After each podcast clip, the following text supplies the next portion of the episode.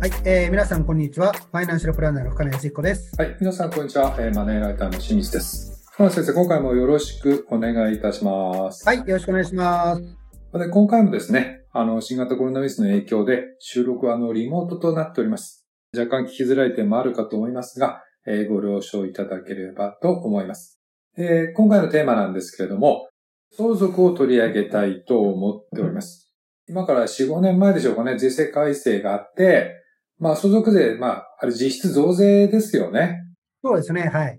増税となりまして、あの、金融機関にその相続税の相談が増えているという話も聞いております。まあ、以前は、何でしょう、資産家の人がうん関係しているような相続ということでしたが、まあ、実はあの、他人事じゃないという人も増えているようですので、まあ、親が生きていたり、その相続人が多い場合は、あの、難しいと思いますが、その辺の準備をちょっと今回、深野先生にお伺いしたいと思っております。そうすると、まあ今、相続の概要をちょっと清水さんに簡単にお話しましたけども、というのは2つの点からもう少し詳しくお話すと、いわゆる相続税には基礎控除。ね、我々が例えば仕事で働くと給与所得控除ってあるじゃないですか。この分は税金かきませんよ、みたいな。それと同じようなものは基礎控除。まあ基礎控除っていうのは我々人が誰でも持ってますけども、これと同じようなものがあって、この基礎控除が2015年から4割減らされたのはい。と、あとは、えっと曲がりなりにも株価が上がっていたり、不動産価格も上昇していたりっていう形で、まあ、相続税がかかる人が、はい。その4割減以降、非常に増えて、まあ、相続対策をしなきゃいけないっていう人が、えーかなりに上ったっていうのが、はい。まあ、過去数年の状況ですよね。で、相続税ってもう一つ、はい。たくさん資産を持ってる人のことだろうと、相続っていうのは。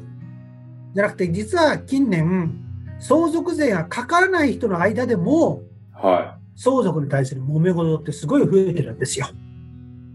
まあ、それはですね、一つはやっぱりですね、まあ、世の中がですねい。、はい。こういってはちょっと良くないかもしれませんが、設置がない世の中になったというか、まあ、なかなか収入が増えない、厳しい状況なので、やっぱりですね、相続が起こった場合には、もらえるものはきちっともらうと。はいうような権利があるし、で、ね、例えば、えー仮に親がね、ご病気されたとか、介護になったとしても、面倒も全く見ないけれども、子供であれば、い。は相続の財産をもらう人のことを法定相続人って言ってあれば、必ず一定割合もらえますから、その権利を手にしてって言ったらよくないかもしれないけども、い。はい。自分にもよこせって言ってくる人いるわけじゃないですか。はい。そういう形で、実はかなり揉めちゃうケース。はだから要するに、ある面ではね、兄弟間は平等っていう働見方のもとに、相続税がかからなくても財産がいくばくかあるとい。はい。揉めちゃうっていうのが今の世の中ですよね。まあ、そういう中でですね、まあ、できればそう、順調にですね、あの、穏やかに相続は 進行したいというのが多分、皆さんの思いだと思うんですが、まあ、そのために必要なポイントみたいなものはどの辺にあるでしょうかね。まずね、はい。相続に関して言うと、はこれはこれまでの私の経験上、お話しすると、子供から相続を親の話に打つと、絶対にできません。い。えー、でしょうね。俺の目の黒いうちにとか、親の財産を当てにしてるのかっていう感じで身構えちゃうから、はい。親から基本的には、それ何かをやるような形にしないとなかなかうまくいきませんよ。ですね。で、実は相続っていうとね、は皆さん税金のことばっかりやっぱり考えるじゃないですか。い。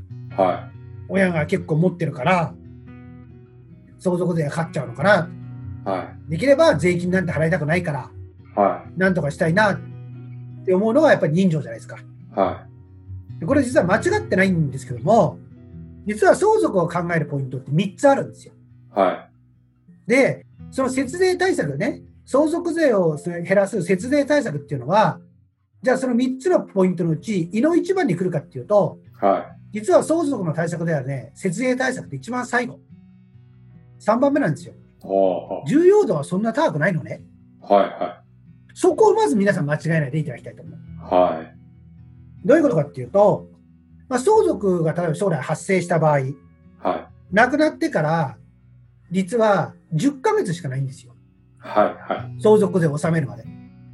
これ10ヶ月って長いようだけど意外と短いです。い。そうですね。まあその間にですね、例えば、葬儀をやった後、はまあ、最近はね、初7日までままとめてやっちゃうのかもしれませんけども、い。はい。四十九日が何かあったりとか、いろいろあるじゃないですか。ありますね。で、それ以外に、相続人、法定相続人が、近所に住んでれば別に問題ないですよね。は地方に行ってたり、最近では海外に住んでる人っていらっしゃるじゃないですか。い。ありますね。まあ、これだと言ったら権利はあるわけだから、その人たちが集まれる機会がなければなないほど、は実は10ヶ月ってすごい短いんですよ。い。ですね。はで、その間にやっぱり遺産分割協議、い。これをしっかりやらなきゃいけないんですよ。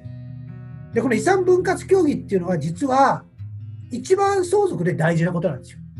うん、うん。これ一番目。はだって基本的にはね、例えば兄弟が何人いければ、い。は一番上の人が一番たくさんもらって不公平だとかさ、い。はい。はい。あるいは、えー真ん中のやつはあいつは何もやってないのに、やっぱりもらうのかとかさ、はい。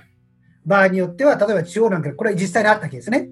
は例えばこれは2人兄弟だったんですけども、これは確か女性2人だったかな、姉妹だったけども、お姉ちゃんは大学の、東京の大学に進学したけども、私は下宿はできないから、地元の大学に行った。い。は私だってお金を払ってもらって大東京行きたかった。い。なるほど。だからお姉ちゃんにかけた下宿代は、相続の時に清算してと。は私のもらってる、かけてもらっても少ないんだから。い。はい。そういう揉め事とこれは実際あったんですよ。はい。はい。そういう形で考えると、ね、遺産分割協議をまず円滑に行うっていうのは相続体制の一番目のポイント。はい。で、2番目が、実は納税資金の準備なんですよ。はい。相続税がかかる場合っていうのは基本的にはこれ現金納付っていうのが原則ですから、は10ヶ月以内に申告して。だから基本的には現金、預金、あるいはすぐ現金ができる株式とか債券ね、い。投資とかも含めて、それぐらいどれぐらいあるかっていうのが鍵になってくるんですよ。はでそれがあればすぐお金って払えるじゃないですか。相続税がかかっても。それがなくて、例えば土地がね、95%って言ったら、い。はい。どうやって相続資金捻出するのってあるじゃないですか。は納税資金。だからだからこれが2番目なんですよ。で、最後に、節税対策の順番でいう形で行う。こい。なるほど。れが相続の3つのポイントなんですけども、は親がさっき言ったように、まだね、えー存命である場合には、なかなかその相続の関係って話なんてできない、できにくいって言ったじゃないですか。い。はでそれを考えると、今できること、まあ、ちょっと矛盾するようですけども、2つあります。い。はい。まず、親の財産を全部把握すること。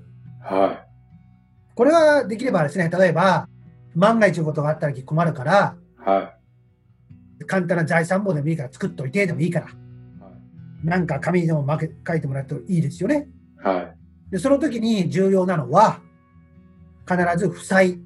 は相続は残念ながら、負債は相続しないで、財産だけもらってできませんから。い。ですね。だからこの部分っていう形であれば、親の負債と資産、はい。両方まずおおむね把握しておくということ。はい。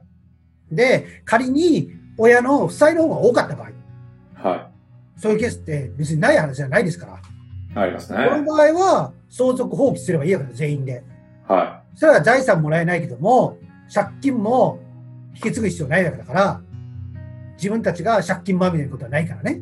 はい。その自分たちを防衛するために、親の基本的には資産と負債を把握するってことが大事ですよ。はい。で、親の資産が把握できたら、分けやすい資産がどれくらいあるのかってこはい。と。さっき言ったように、現預金がかたくさんであれば、分けるのはこれはそんなに難しくないじゃないですか。でも例えば不動産が9割とか、なったら、相続人が何人いたらどうやって分けるのってあるでしょはそのあたりを基本的にはね、で、分ける場合は売却するのかとか。でも売却しちゃったら、例えばね、お父さんがなかったらお母さんどこに住むのかとかあるんじゃないですか。い。はい。そういうようなことを話し合っておく場ですよ、今は。できるという意味では。はい。うん。で、あとは、さっき言ったように、話し合って遺産分割をどうするか。はい。親は家をやったすとか。はい。ただし、親は家で、お母さんが家をもらっちゃったら、お金全くも相続できなかったら、今度は、ね、お母さん生活どうするのになっちゃうでしょはい。おお母さんが資産少しでも持ってればいいけども、はい。そういう意味では、基本的には親のね、財産、親のね、まあ、存命のうちにやっとかなきゃいけないのは、はい。要するに親の財産の把握と、はあとは遺産分割協議、い。はい。それくらいですよ。はい。で、もちろん、あとはそれと同時に、財産がそれなりにあっても相続税がかかるはっていう人であれば、例えば、高齢になってね、相続が起こって財産もらってもあまり嬉しくないじゃないですか。い。は実は今、相続の現場では、亡くなる親が80、90、い。はい。受け取る子供が60っていう人、60とか、場合によって70っていうわけでしょ。はそうするともうライフイベントとか終わっちゃってるから、い。そうですね。今頃まとまったお金をもらって、まあもらっても嬉しいんだけども、はい。できればもっと早いうちもらいたかったっていうケースが多いわけですね。はそれを考えるんだったら、お金の有効活用ってことを考えるんであれば、早いうちに今から生前贈与っていう考え方はあり得ると思いますよ。い。そうですね。はこの場合はまあ均等にってことね。い。はい。じゃないと揉めちゃうから。わかりました。せいぜいできるならそれくらいでしょうね。だからあはとはもう親に相続のね大切さっていうのを今から教育するってことだね。い。はい。親からなかなか相続のことなんて言い言わないからさ、は実際にはね、子供がもし何かあるんだったら、申し訳ないけれども、基本的には今から少しなんか、そういうことやっておいた方がいいんじゃないだから例えば、友達の親が苦労したとか、そういう話を持ってってもいいし、い。はあるいはポロッと相続関係の本をですね、実家に帰ったら置いてくるとかね、 い。なるほど。それは姑息ですけども、はい。わかりました。そういうことをやって、ちょっと親に意識づけさせないと相続ってなかなかできないですよ。これなる子ほど供が勝手に処分なんかできることすることできませんから。そうですね。これあたりやっぱりね、考えておいた方がいいと思いますよね。一歩間違うとね、ちょっとドロドロになるような あのこともあるかもしれませんけれども、ちょっとデリケートな問題ですので、まあ慎重かつ、まあ誠意を持ってですね、あの、親兄弟、家族間で進めていってほしいと思います。この先生、今回もありがとうございました。はい、どうもありがとうございました。で、現在ですね、2020年の家計防衛ということで、リスナーの皆さんからですね、お金の悩みを募集しております。えー当番組の説明欄にあるあの応募フォームからですね、ご応募いただければと思いますので、どうぞよろしくお願いいたします。